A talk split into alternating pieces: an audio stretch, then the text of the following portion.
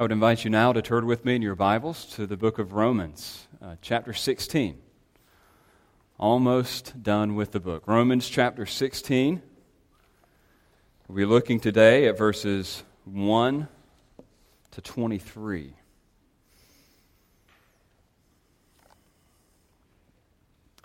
And for those of you who are visiting with us today, or if you didn't bring your Bible, you can find that on page 950 in the blue Bibles provided in the pew rack in front of you.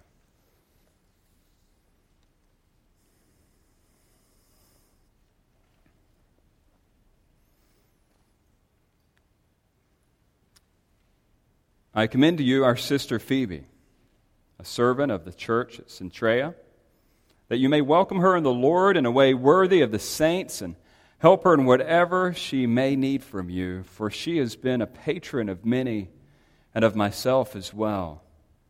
Greet Prisca and Aquila, my fellow workers in Christ Jesus, who risked their necks for my life, to whom not only I give thanks, but all the churches of the Gentiles give thanks as well. Greet also the church in their house. Greet my beloved Epaenetus, who was the first convert to Christ in Asia Greet Mary, who has worked hard for you. Greet Andronicus and Junia, my kinsmen and my fellow prisoners. They are well known to the apostles, and they were in Christ before me. Greet Ampliatus, my beloved in the Lord. Greet Urbanus, our fellow worker in Christ, and my beloved Stachys. Greet Apelles, who is approved in Christ. Greet those who belong to the family of Aristobulus. Greet my kinsman Herodion. Greet those in the Lord who belong to the family of Narcissus. Greet those workers in the Lord, Tryphena and Tryphosa. Greet the beloved Persis, who has worked hard in the Lord. Greet Rufus, chosen in the Lord, also his mother, who has been a mother to me as well. Greet Asyncritus, Phlegon, Hermes, Patrobas, Hermas, and the brothers who are with them. Greet Philologus, Julia, Nereus, and his sister, and Olympas, and all the saints who are with them. Greet one another with a holy kiss. All the churches of Christ greet you. Let's pause for a second. And let's just go ahead and address the elephant in the room. We'll get to the rest of the text a little bit later. But by this point, you've got to be asking yourself what are we going to do with this? Why would he choose to preach a sermon on a list of names? It's a great question. Well, the first answer to that is because we believe that all of the scriptures are inspired by God. They are all from Him, they are all authoritative, and therefore we literally preach every word, even the names. you know a lot about a church by how it would treat the end of a book like this or certain portions of the Old Testament. In some ways, it speaks to our allegiance to the Word as a church body. Even though you knew the names were coming, I don't think anyone in this room expected me to say, you know what, we're actually done with Romans at the end of 15. We don't need this. This is who we are. We believe that all the scriptures are inspired, but we're not only addressing this today to be um, as some kind of badge of our allegiance to the scriptures. I also would like to point out that this text is here because of its relevance. Its relevance. The Word of God, all of it, is not only inspired and inerrant and infallible and authoritative, it is also relevant. If we believe that God inspired every word for a reason, when we approach a text like this, then we have to ask ourselves, well, what could that reason be? There is a reason. We can't dismiss it as, well, that's not for me or that doesn't speak to me. That's the way that the typical weak, anemic Christian in America treats the scriptures. They only think that the Word of God consists of the things that jump out to them. Ladies and gentlemen, it is all the Word. And therefore, it is always our responsibility to learn what is it that God is teaching us. We may not have thought as carefully about it as we need to. So let me help you out here. In some sense, one can benefit from this portion of the letter the same way that one benefits from any historical correspondence. For example, have you ever read or found a letter from your parents to one another? Like digging through an old box in the attic? Or maybe it was a yearbook thing where you flipped to the back and you saw what their friends wrote to them? Some of it may have been funny, some of it may have been amusing. Enlightening, I think, would probably be the best word because it gives you a window into their world, the way things used to be. The same is true of historical correspondence as well. I told you guys last week that I love to read about history. One of my favorite books is entitled 1776 by David McCullough, and it is a year history of the United States in that one year, 1776, and it is chock full of letters and personal correspondence from like George Washington to his wife and vice versa. It's fascinating. You, you see what the world was like. You see a window into the way things used to be. And so, what we have here is indeed a window into the way things used to be, insight into the life of the early church. But it's more than a window into the way things used to be.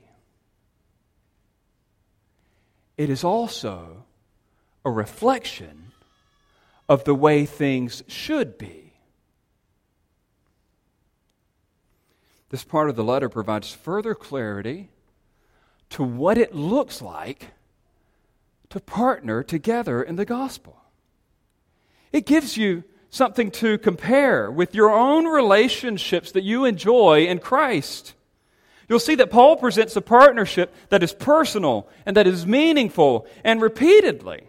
He models genuine interest and affection and concern for the believers, and he expects that the believers will do the same thing. Practically, this leads you leads us to ask ourselves a couple of questions about our relationships with other church members in particular and other true Christians in general. Here's a couple questions that you can ask yourself right at the outset to help orient you to the practical nature of this text. First question is this Do you experience this type of personal and meaningful relationship with other believers in Christ? Do you get this from other believers? Now, for the sake of specificity, I want to limit this question to the church because that's a very concrete expression. This could be true, obviously, of any Christian anywhere, but let's, to make it more tangible, more practical, let's just ask that question about ourselves. When we come to Faith Bible Church, when we spend time with or see other believers who are also members in this church, do we feel loved and appreciated and protected in this place? Or if you're visiting today, do you feel that at whatever church you belong to? Second question. Not only do you feel this, but do you express this to other believers? Do you show love? Do you try to feel close to them? Do you consciously work together? Do you express appreciation and affirmation and, offer protection? Those are the questions that we need to be wrestling with in this text. But for those of you who are true and careful students of the Scripture, the, the bigger question that you have to ask before you even ask those is all right, is this even a valid interpretation of the text? What gives us the right to say that this is the way that things should be as opposed to it just being the way things were. For those of you who are careful students of hermeneutics or Bible interpretation, you know that there is a huge difference between what is prescribed in the Scriptures and what is described in the Scriptures. For example, you go back and you look at stuff in the Old Testament and you read a story about Abraham, and everybody's like, oh, we need to be like Abraham. He was a man of faith. But then you read a few chapters later, and, well, he sells his wife off and he lies. And uh, you're like, well, do we do that too? Well, what we know at this point about Abraham is that, hey, this isn't prescription, this is description. It's just telling us what he was like. So, how do we know the difference between the two? How do we know if this here isn't just mere description? I would say that it is being prescribed to us for a couple of reasons. The first is the context. The context, Paul is describing what a meaningful partnership in the gospel looks like. You remember, he's been trying to enlist their support, right? He says, I want to go to Spain. I want to preach Christ in places unnamed. We saw that in the last part of chapter 15. And he's saying, I want you guys to get in on this. But he's continuing the letter. Remember, there are no chapter breaks in the original manuscripts. This is just continuing to go on. And what he's continuing to say is, hey, even though I want the relationship to be formalized, you need to realize something. We already enjoy more of a relationship than you even knew. He wants them to know that because they share commonality in Christ, that they are already partners in the gospel. All he was asking for earlier than that was just some practical expressions of it. So it fits the context to say that, yes, this is prescriptive, but also I would tell you that it fits the content. The content in the text actually turns from historical, like past tense, to relevant, everyday commands for you and me. And the hinge point happens at the last verse that I read, verse 16, continues into verse 17. Notice what you see there. After he's giving all these warm expressions and kind greetings, he says to the church, Greet one another. He's just modeled for them what he was looking for, and now he brings them in on it and says, You have a responsibility to play in this as well. Greet one another with a holy kiss. We'll explain what that is. And then he says, All the churches of Christ greet you. This wasn't just something for the church at Rome. This is something for the universal church. This is everyone who belongs to Jesus. And then notice verse 17. He gives another command, not historically oriented. It is for everyone. I appeal to you, brothers and sisters to watch out for those who cause divisions and create obstacles. Doesn't that still happen today? This is for us. And so the text shows us what Christian relationships should look like. Christian relationships.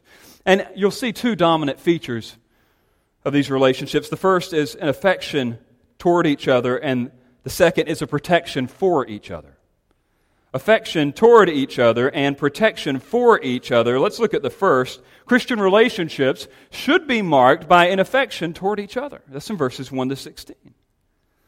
Now, such affection is obvious in the initial reading of the text. Interestingly, Paul goes to great lengths to promote their partnership through loving and personal recognition. Now, and what I love about the text, if, if you stare at it long enough, you'll see it Paul starts off with the people that he knows the best, and then he moves to the group of people that he doesn't know as well, and then he groups to the people that he doesn't know at all. And what I love about it is he doesn't give up on anyone. The people he knows, he expresses love and care for them. The people he doesn't know as well, he still has a reason to show love and care for them, even though he doesn't know them as well as he wants to. And then when it gets to the mysterious group of people that he doesn't know at all, he still expresses love and care for them showing that Christian affection precedes just our awareness of someone. It starts off with the person that he knows the best here, and that is the commendation of Phoebe in verses 1 and 2. He says, I commend to you our sister Phoebe, a servant of the church of Cenchrea, that you may welcome her in the Lord in a way worthy of the saints, and help her in whatever she may need from you, for she has been a patron of many, and of myself as well. Now, first we have here a commendation. No greeting here. A commendation means, uh, Chloe, I mean, excuse me, Phoebe has actually made her way to the church at Rome, and Paul is saying, she's presumably carrying this letter, hey, this is a good, godly Christian woman. You should take care of her. She is our sister, a family term. She is a servant of the church of Cenchrea. Servant in most other translations is actually translated deacon. The, the Greek word is actually diakonon. Sound familiar, right? she was a female deacon in the church. Now, for those of you who grew up in kind of strange Baptistic backgrounds where deacons ran the church, I, let's be clear here. Deacons don't run the church according to the New Testament, they're servants of the church. So when we talk about a female deacon, we're not talking about a female pastor. We're talking about someone who was an officer in the church indeed, but didn't run it. They actually carried on responsibilities on behalf of the pastoral leadership to free them up. You see the prototype of that in Acts 6. But my point in sharing that with you was she was a trusted individual at the church in Cenchrea. Cenchrea was about six miles east of Corinth. That's where Paul's writing at this time. And so naturally, he had relationships with the other churches in the area, and he had met this woman, and he believed that she was the cream of the crop, and that when he needed to deliver this all important letter, he was going to entrust it to her care the next time she was going to Rome. The text makes it clear that she was obviously a woman of some kind of financial means. It describes her as a patron of many. Another translation of that could be a benefactor. We don't really have benefactors in our day and age, but if you've ever read a Charles Dickens novel, you know what a benefactor is. It's typically a wealthy person who puts up money for some aspiring artist or craftsperson to be able to learn their skill. They basically pay for their education. This woman was a patron of many. She had, through whatever financial means she had secured, cared for many in the church at Cenchrea. That port city probably brought in a lot of believers, and she was readily caring for them. And Paul says, on that behalf, on the fact that she is a sister in Christ, and on behalf of the fact that she has shown love and care for so many sacrificially, I send her to you, and I want you to care for her in the same way. There's a lot of implications here, by the way for new members coming into a church because she's going to be at Cenchrea for a while. And he says, You love and care for her. She doesn't need a warming up period, she doesn't need to prove herself in some way. When she comes here from out of town, you love and care for her on the basis of my commendation. She is in Christ and she is worthy of all your support. She has shown support in times past. You give her support now. And I think that's a great privilege of this church. We see people transferring in, often moving in from out of the area. We commend them to you as new members, as we will tonight in the members' meeting. And what we're saying when we vote to receive someone into membership is that we will care for them as a sister or a brother in Christ. They are fully worthy of all the special care that should be shown to God's people. And that is one of the most fascinating facets of this passage. Look again at your text. It says that you may welcome her in the Lord, right? She's in the Lord, but notice this, in a way worthy of the saints. The expectation was that if somebody was really a saint, they got the special treatment. there was like, they were the VIP. They got the red carpet. There was a special way that you treat believers. Sometimes we treat believers a little less than, but here Scripture says, no, you treat them as something special. They are in the Lord. So some would treat her as a stranger, but Paul would have them treat her as a sister and as a saint and as a servant of Jesus Christ, even though the people in Rome had never met her. Now he moves on to another group. Notice the next group is here in verses 3 to 7, and it becomes very clear that these are people that he knows very well. He commands the church to greet some individuals and smaller groups of believers in Rome. And if you're wondering, if that word greet is important, it is because it is repeated 21 times in this chapter. So, what does he mean? It means, if you look it up in a lexicon, to engage in hospitable recognition of another. To engage in hospitable recognition. I would put it in this kind of vernacular it means to acknowledge favorably the existence of another person. In our culture, we say hi or we wave to other people. And when we do that, we are telling them, I see you. I recognize the fact that you are alive. Your existence is worth acknowledging. Now, I want to give that technical definition because in my travels across the United States, I found out that some people don't think that's worth doing, particularly people who live in Los Angeles and Washington, D.C. I get a mixed reception to a wave here in Florida, depending on where the people came from, because not many of you are from here.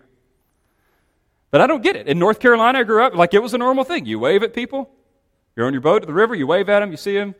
You do. I mean, like you, you you're working. You see somebody drive. You wave. I mean, like it was just a friendly place to be. You go to Los Angeles, and people think you're a psychopath. Paul says, I don't care where you come from. This isn't a southern thing.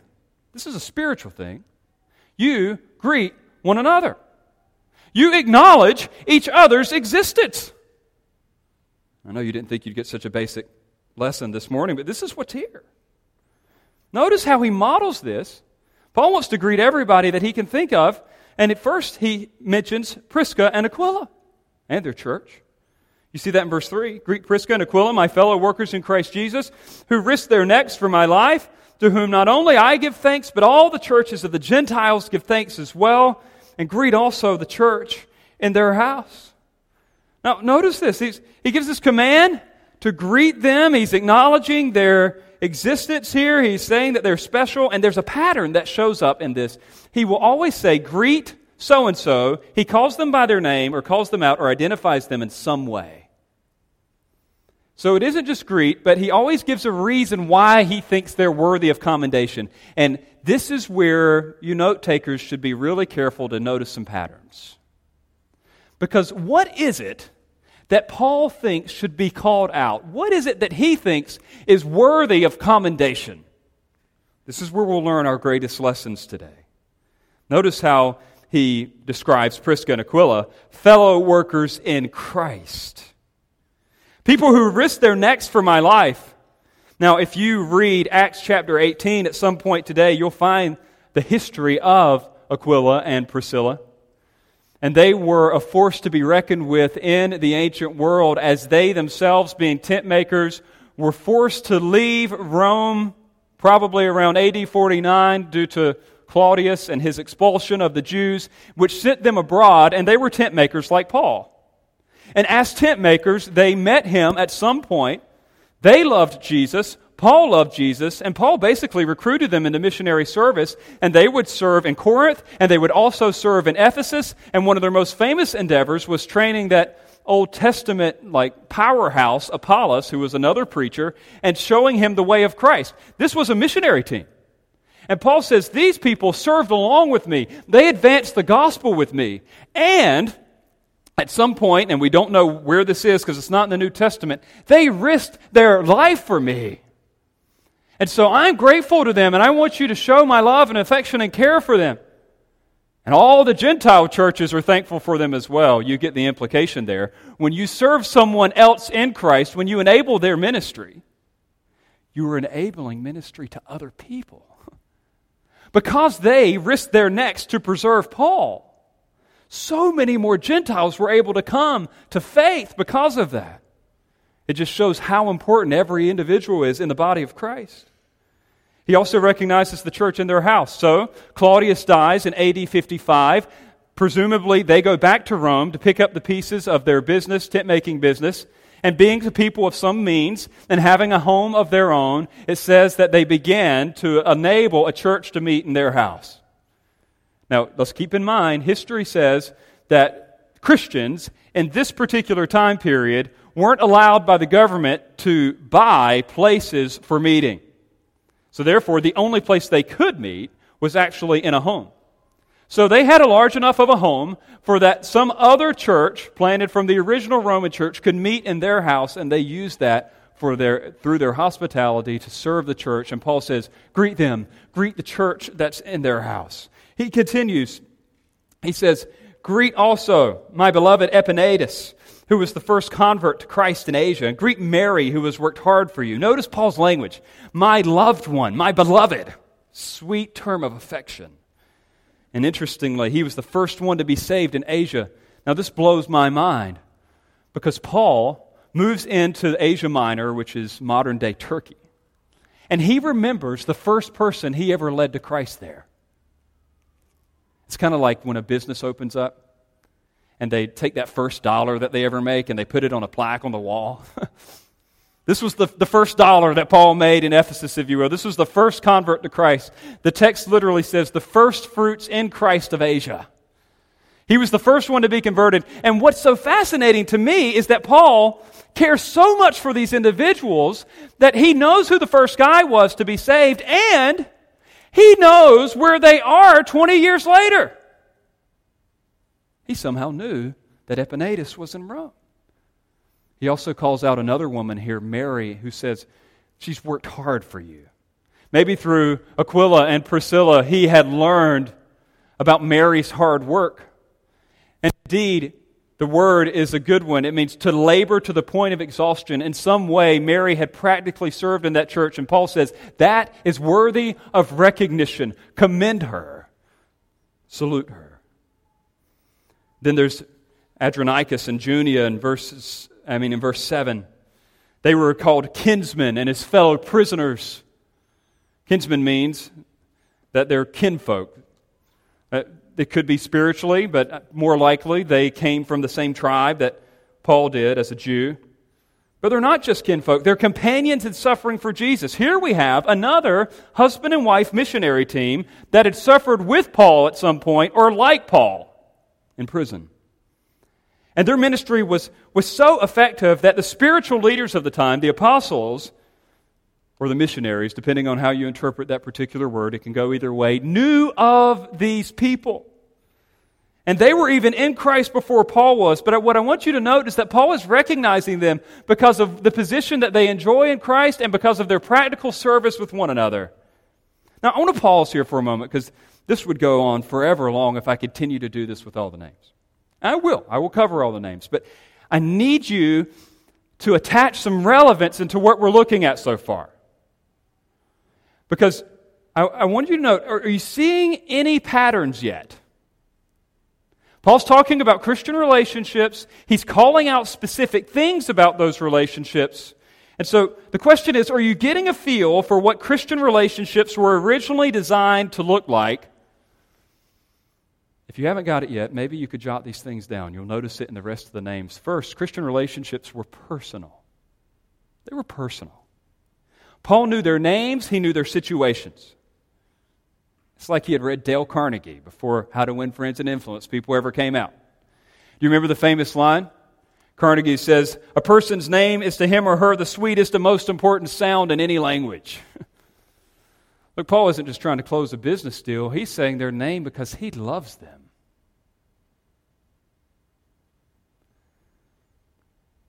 He says, Greetings. He says, Send my love. He calls them beloved. Paul knew where they were, he knew what they were up to. I was reading a book just a few months ago on neighboring. I don't recommend it, it's boring. But there was a great little quiz in there that commended for the reader like an evaluation of how well he showed love to other people. And this is the quiz. It was three questions. This is think about your neighbors, and it was talking about your physical neighbors, the people around you. Maybe you could even do this test right now in your seat. If you're visiting today, you get a pass. But if you come here on a regular basis, think about the people that are immediately around you and ask yourself these three questions. One, level one of whether or not you can show affection and have personal care for someone. Do you know that person's name? Two, do you know something else about them that you couldn't know from just looking at them? For example, like where they work or where they're from. And then level three do you know some sort of aspiration or motivation or goal or struggle in their life, something personal about them? I thought that was a great quiz. It seemed like it was Paul's job to know these people's names, to know what was going on in their lives, and to know what they were working on together. It was a personal relationship that he enjoyed. And this was the strategy of the early church. It wasn't just love one another in some warm and fuzzy, indescript way. It was love one another concretely, tangibly, get to know one another, be involved in each other's lives. The early church father, Tertullian, who would live approximately 100 years after the Apostle Paul, was writing an apologia. He was trying to defend the Christian faith against its attacks. And in one of his tracts, he said that the best strategy for defending the faith was so that the Christians would love one another to such a degree that the pagans would speak about their love. And the famous line being, see indeed how they love one another. That was the apologetic. That was the defense. That it was supposed to be characterized by this type of warmth, and this was supposed to show, hey, pagans don't care for one another, Christians do. See the difference. It wasn't just personal, but one of the things you'll notice from the text previous and the text to come, it was also practical. These people were working together to advance the gospel. They were using their money to advance the mission. Some were working as tent makers. Some were leveraging their homes for the church to meet. Husband and wife teams were moving about to share the gospel in new places. It was indeed in every member ministry. Let me say that again. It was indeed in every member ministry. Not the ministers do the ministry, the members, along with the ministers, do the ministry. And of special note, we'll talk about this in a moment, women played a huge part in the practical advance of the gospel. Financially, logistically, discipling other women, showing hospitality, caring for the needy. And then there's finally one thing that you need to note. This will be the most important. And I will say this just as openly as I can. If you do not get this, you will miss the point of the entire message.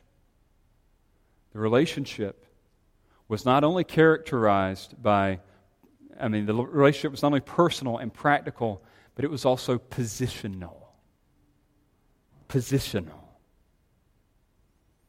What I mean by that was it was rooted in the gospel. These aren't just buddies or secular family members, they are family, and here's the term that keeps getting repeated over and over again in Christ, in Christ, in the Lord. That's why he calls them beloved. That's why he calls them sister or brother.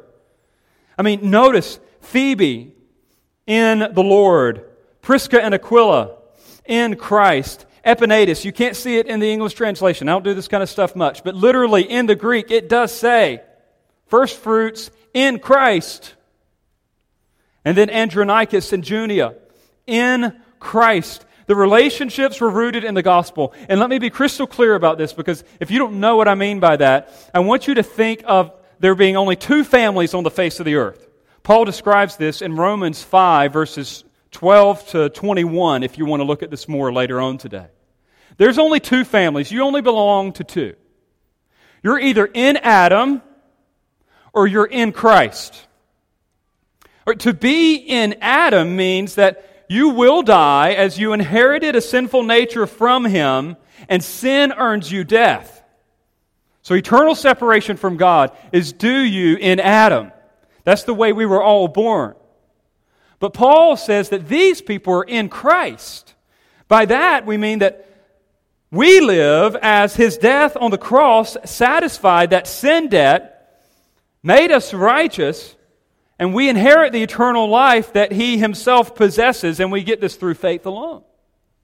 So, how do you get in Adam? Well, you're born in Adam. How do you get in Christ? By believing in Christ. And when you believe in Him, you become a part of Him. And when you become a part of Him, listen to this, you become a part of everyone else who is in Him as well.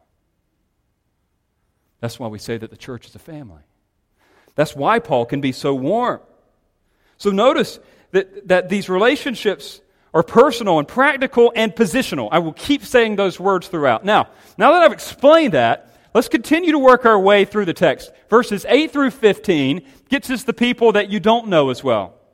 But you're going to see the same thing. He's going to emphasize their position, their practice, and the personal nature of their relationship. The comments get shorter. Look, uh, verse 8 through 10. Greet Ampliatus, my beloved in the Lord. Greet Urbanus, our fellow worker in Christ, and my beloved Stachys. Greet Apelles, who is approved in Christ. Greet those who belong to the family of Aristobulus. So, Greco Roman historians tell us, by the way, an interesting comment here, that names in the first century world actually said something about you. So, we name our kids anything. Like, we look at a book and we think, oh, what's the most creative name? I remember being in the hospital thinking of middle names for kids like, oh, that one's cool. No, no, that one's kind of old. You know, we want a good name.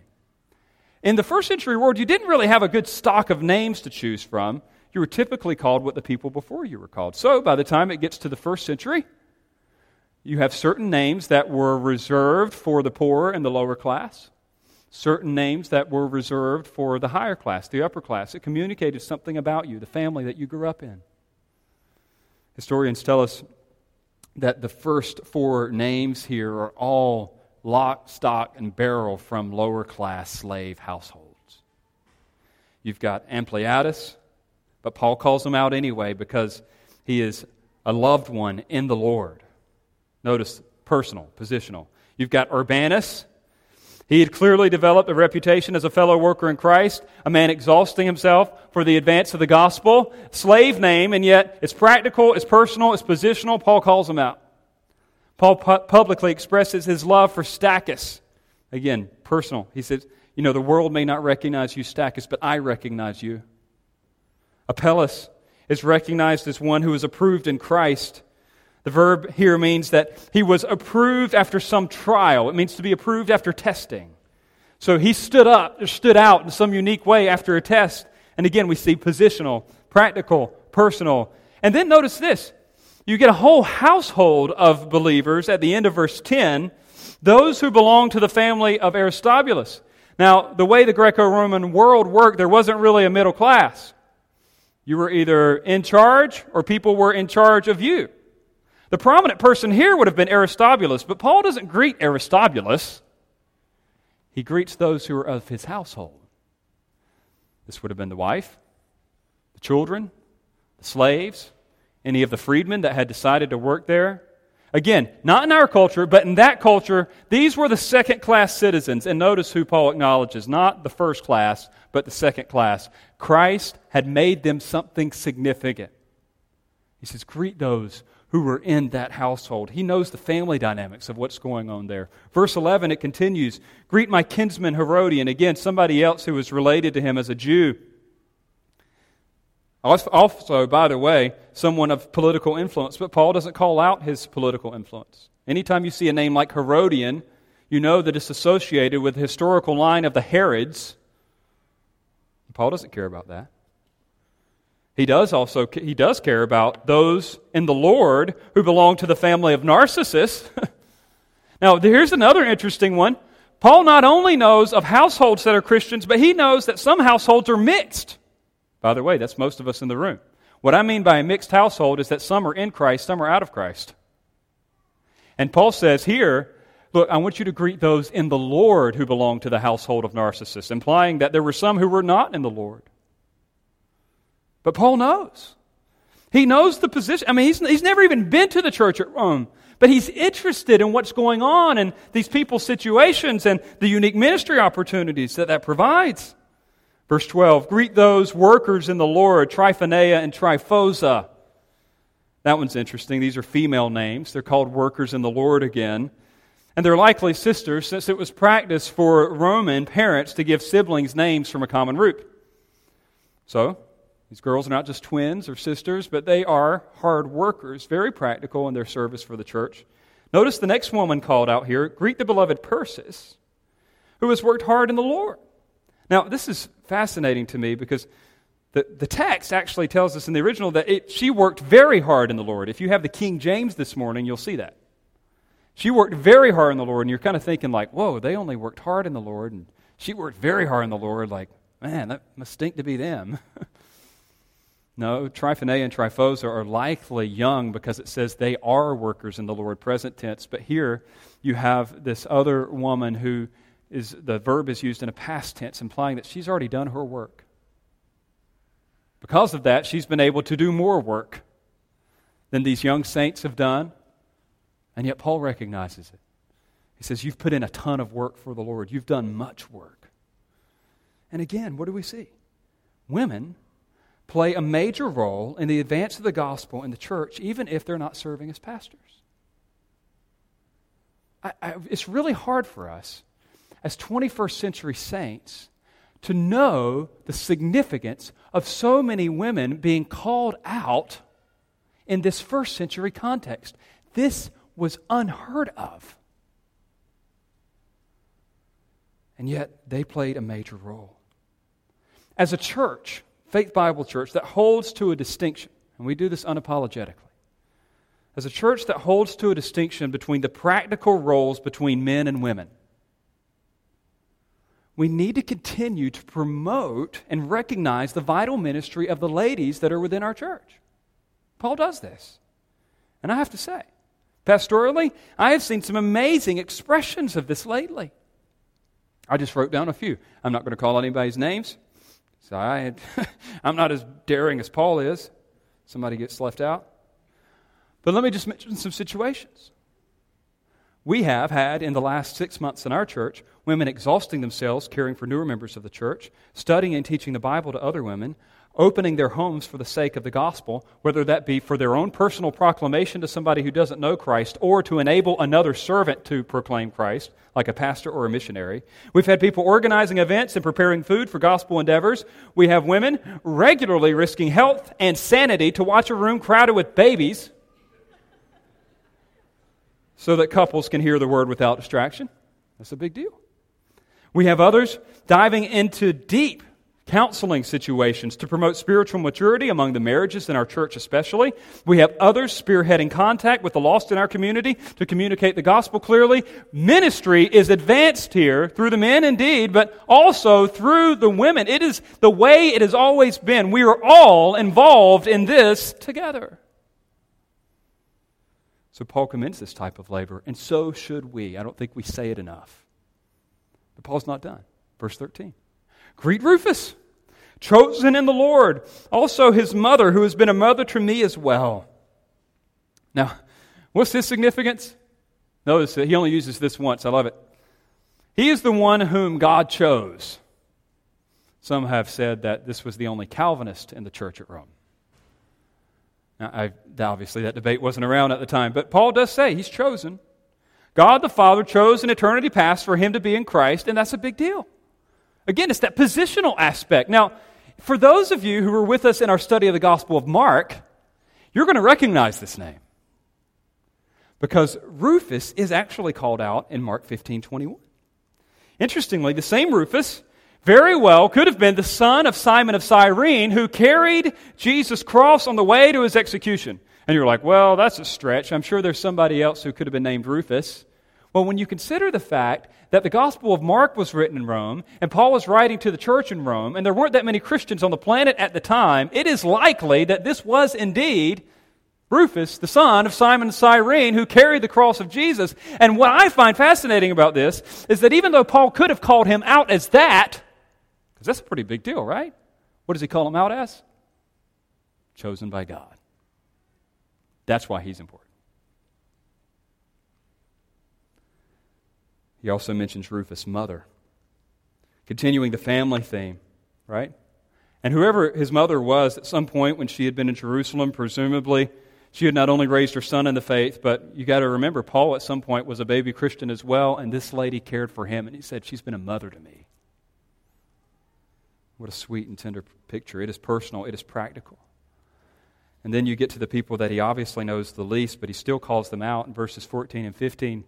Greet Asyncritus and Phlegon and Hermes and Patrobas and Hermas and the brothers who are with them. What he's doing here is Paul's identifying whoever he can. You know, sometimes we think that if the relationship isn't deep, it isn't worth having at all. Not for Paul.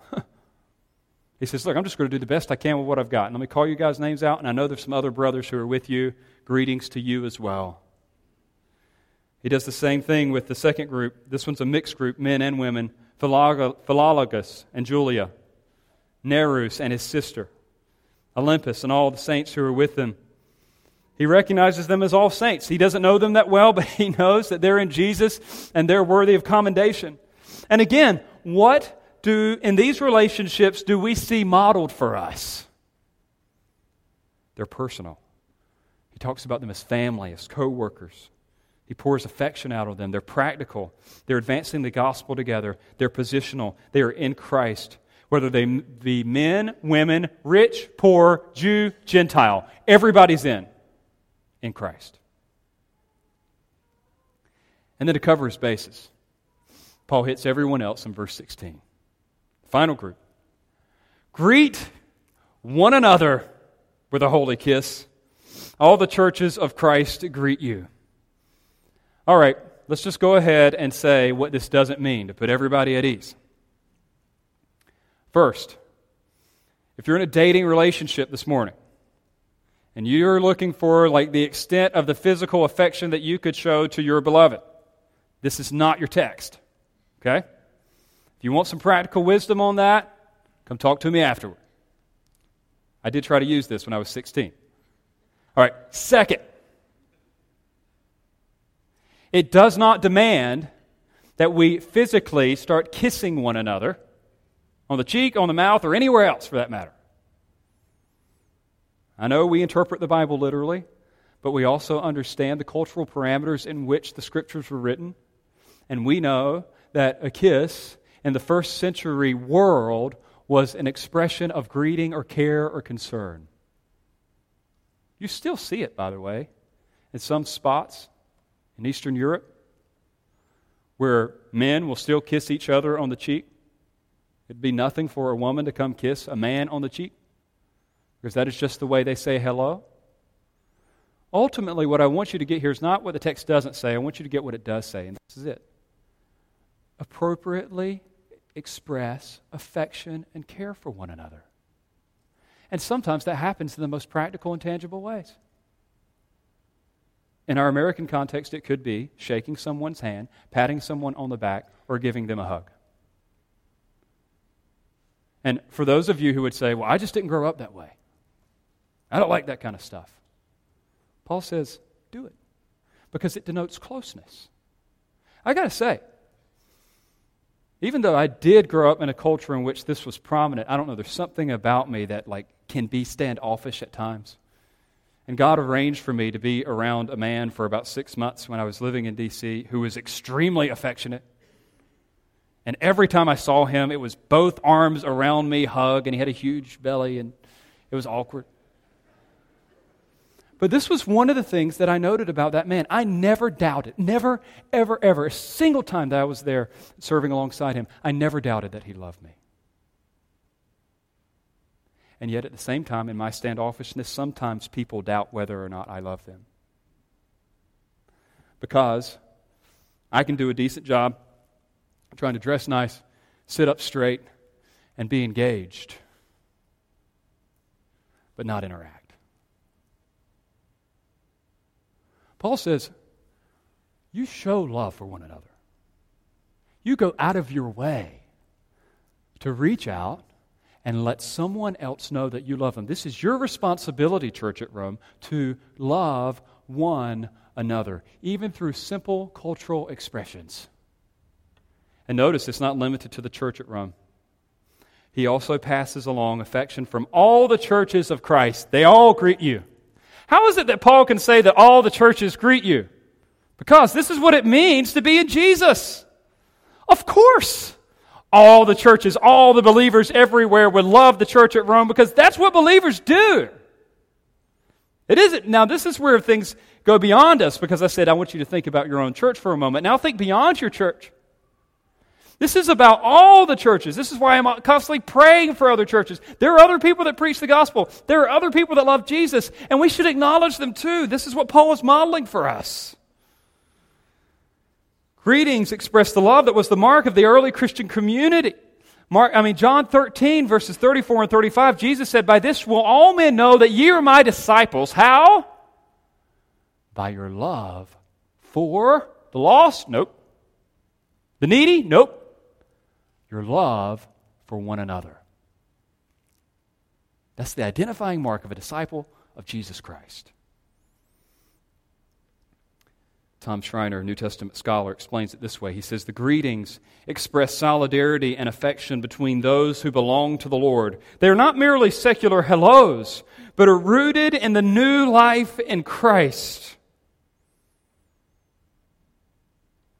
So, ultimately, we display affection and warmth with one another, not just because we need to be polite, but because we are family and we are associates. We are family in Christ, whether you like it or not. what would this look like? If, if the church treated one another like family, what would it look like? Well, there would be some practical expressions of it at church, at the gathering you would actually speak to people. There's a start. Second, you would get to know them. You would ask how you can pray for them. Like that, that could be a goal.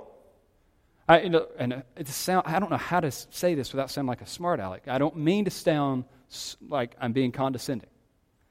But I want you to know you're, you're doing a good job at coming to church. I'm just encouraging you to take a few more steps and get to know the people around you while you're here.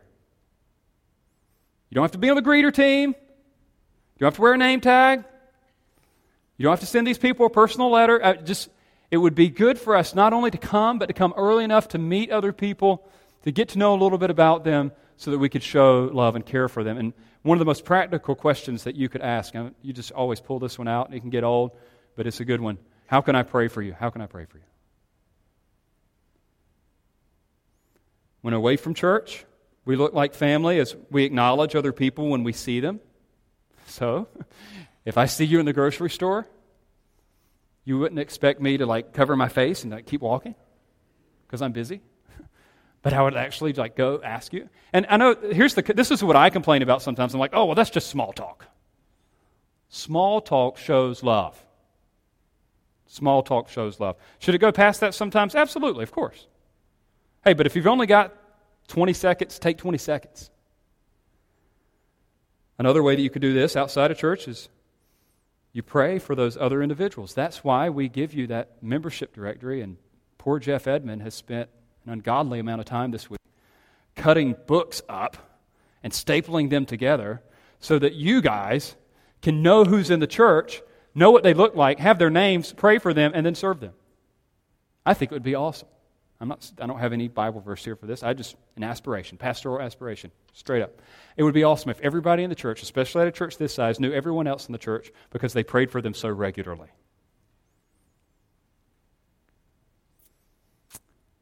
And I'll say this no one gets a pass to be a loveless hermit on the basis of their family background or their personality profile.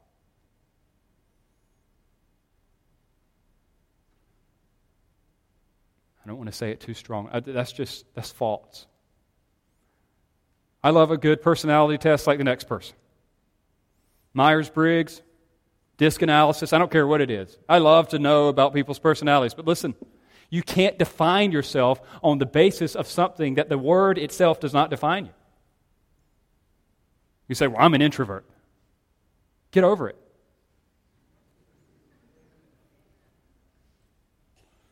You just don't know. We weren't that way in my family.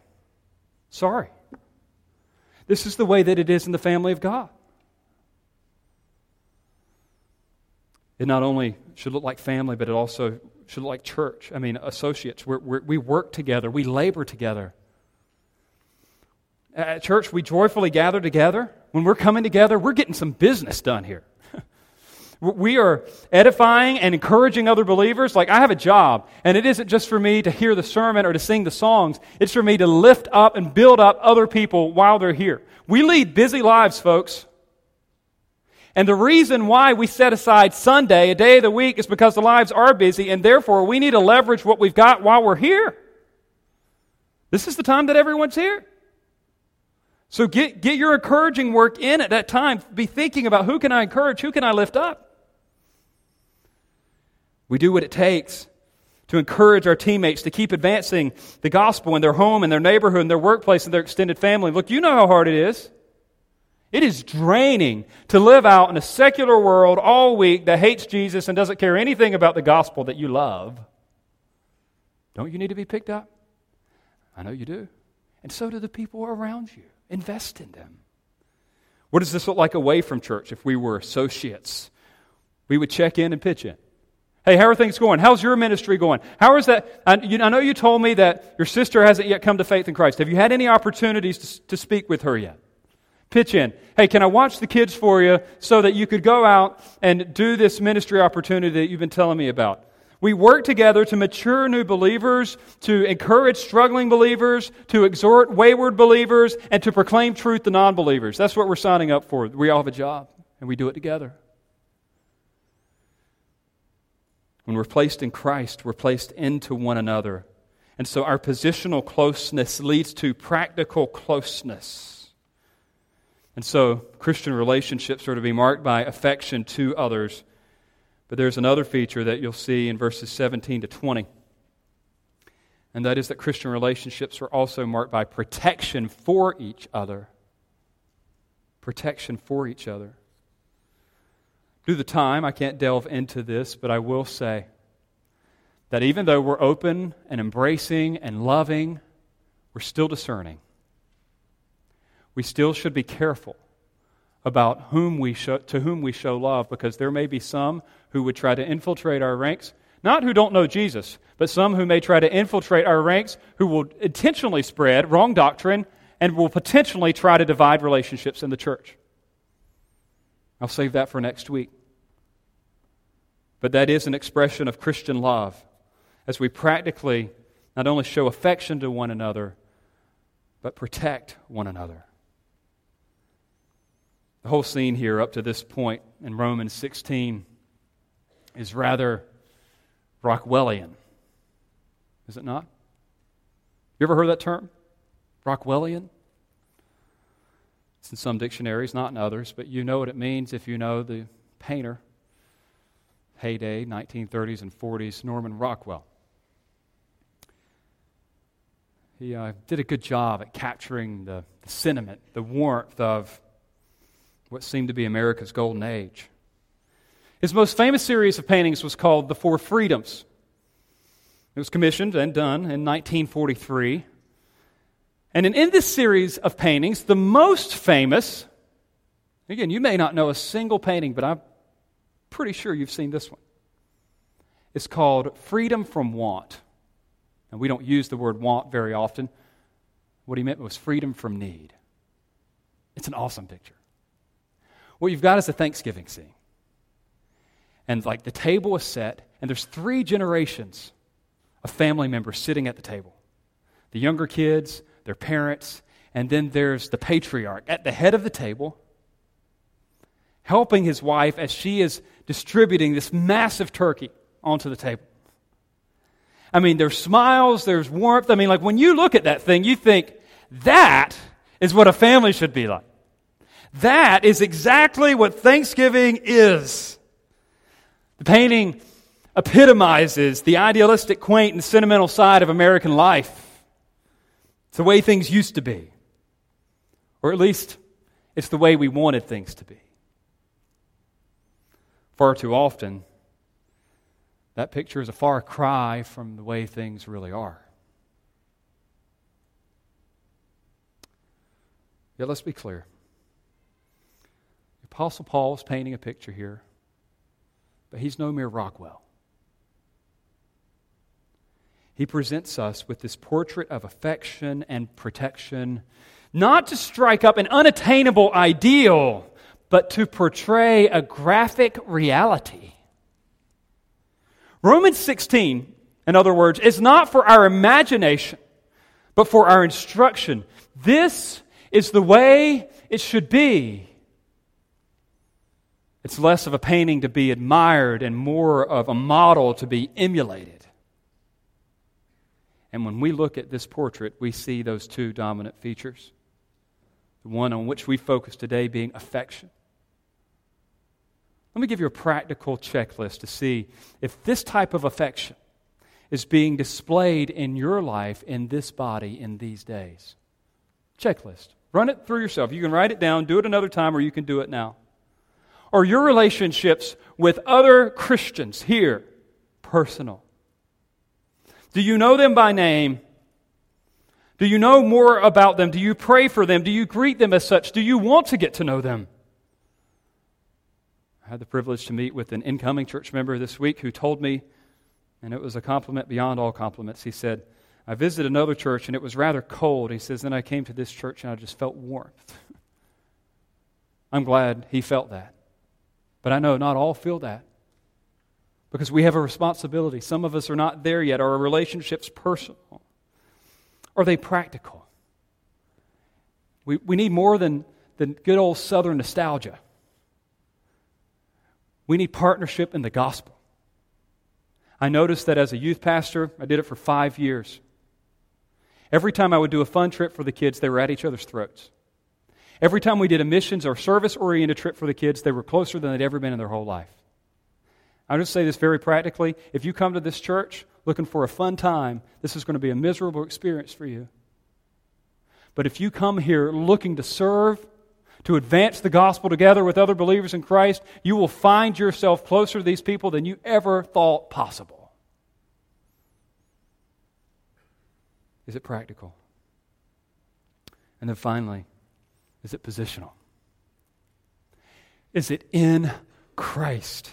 Maybe you don't have this affection and partnership with other believers because you yourself aren't in Christ. Maybe you're still in Adam. Like you're trying to conjure it up and work it up, and you're like, it's just not happening. I don't really like these people that much. Look, I get it. The solution for you today would be to turn from your sin and your selfishness and to place your faith and trust in Jesus Christ alone. You will be transferred into a different family. You will receive the Holy Spirit of God, who will then enable you to love His people in a way that you were never able to do before. And if you don't know what that looks like or know what that means, talk to any of the members of this church after the service. They would be happy to explain it to you.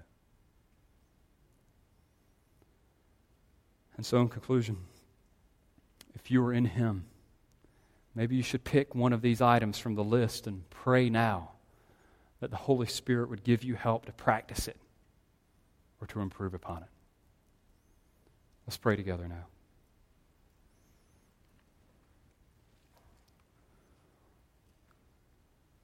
Lord, we are in you. We are in you. And that's a big deal for how we practically treat one another. Lord, commend and encourage those who are doing this well. Convict and challenge those who need to grow, myself included. For those who are not in Christ, Convince them of the truth of the gospel and place them in Christ today. May today be the day of their salvation. Help us now, even in singing, as we celebrate our union with you and all that means. In Jesus' name, amen.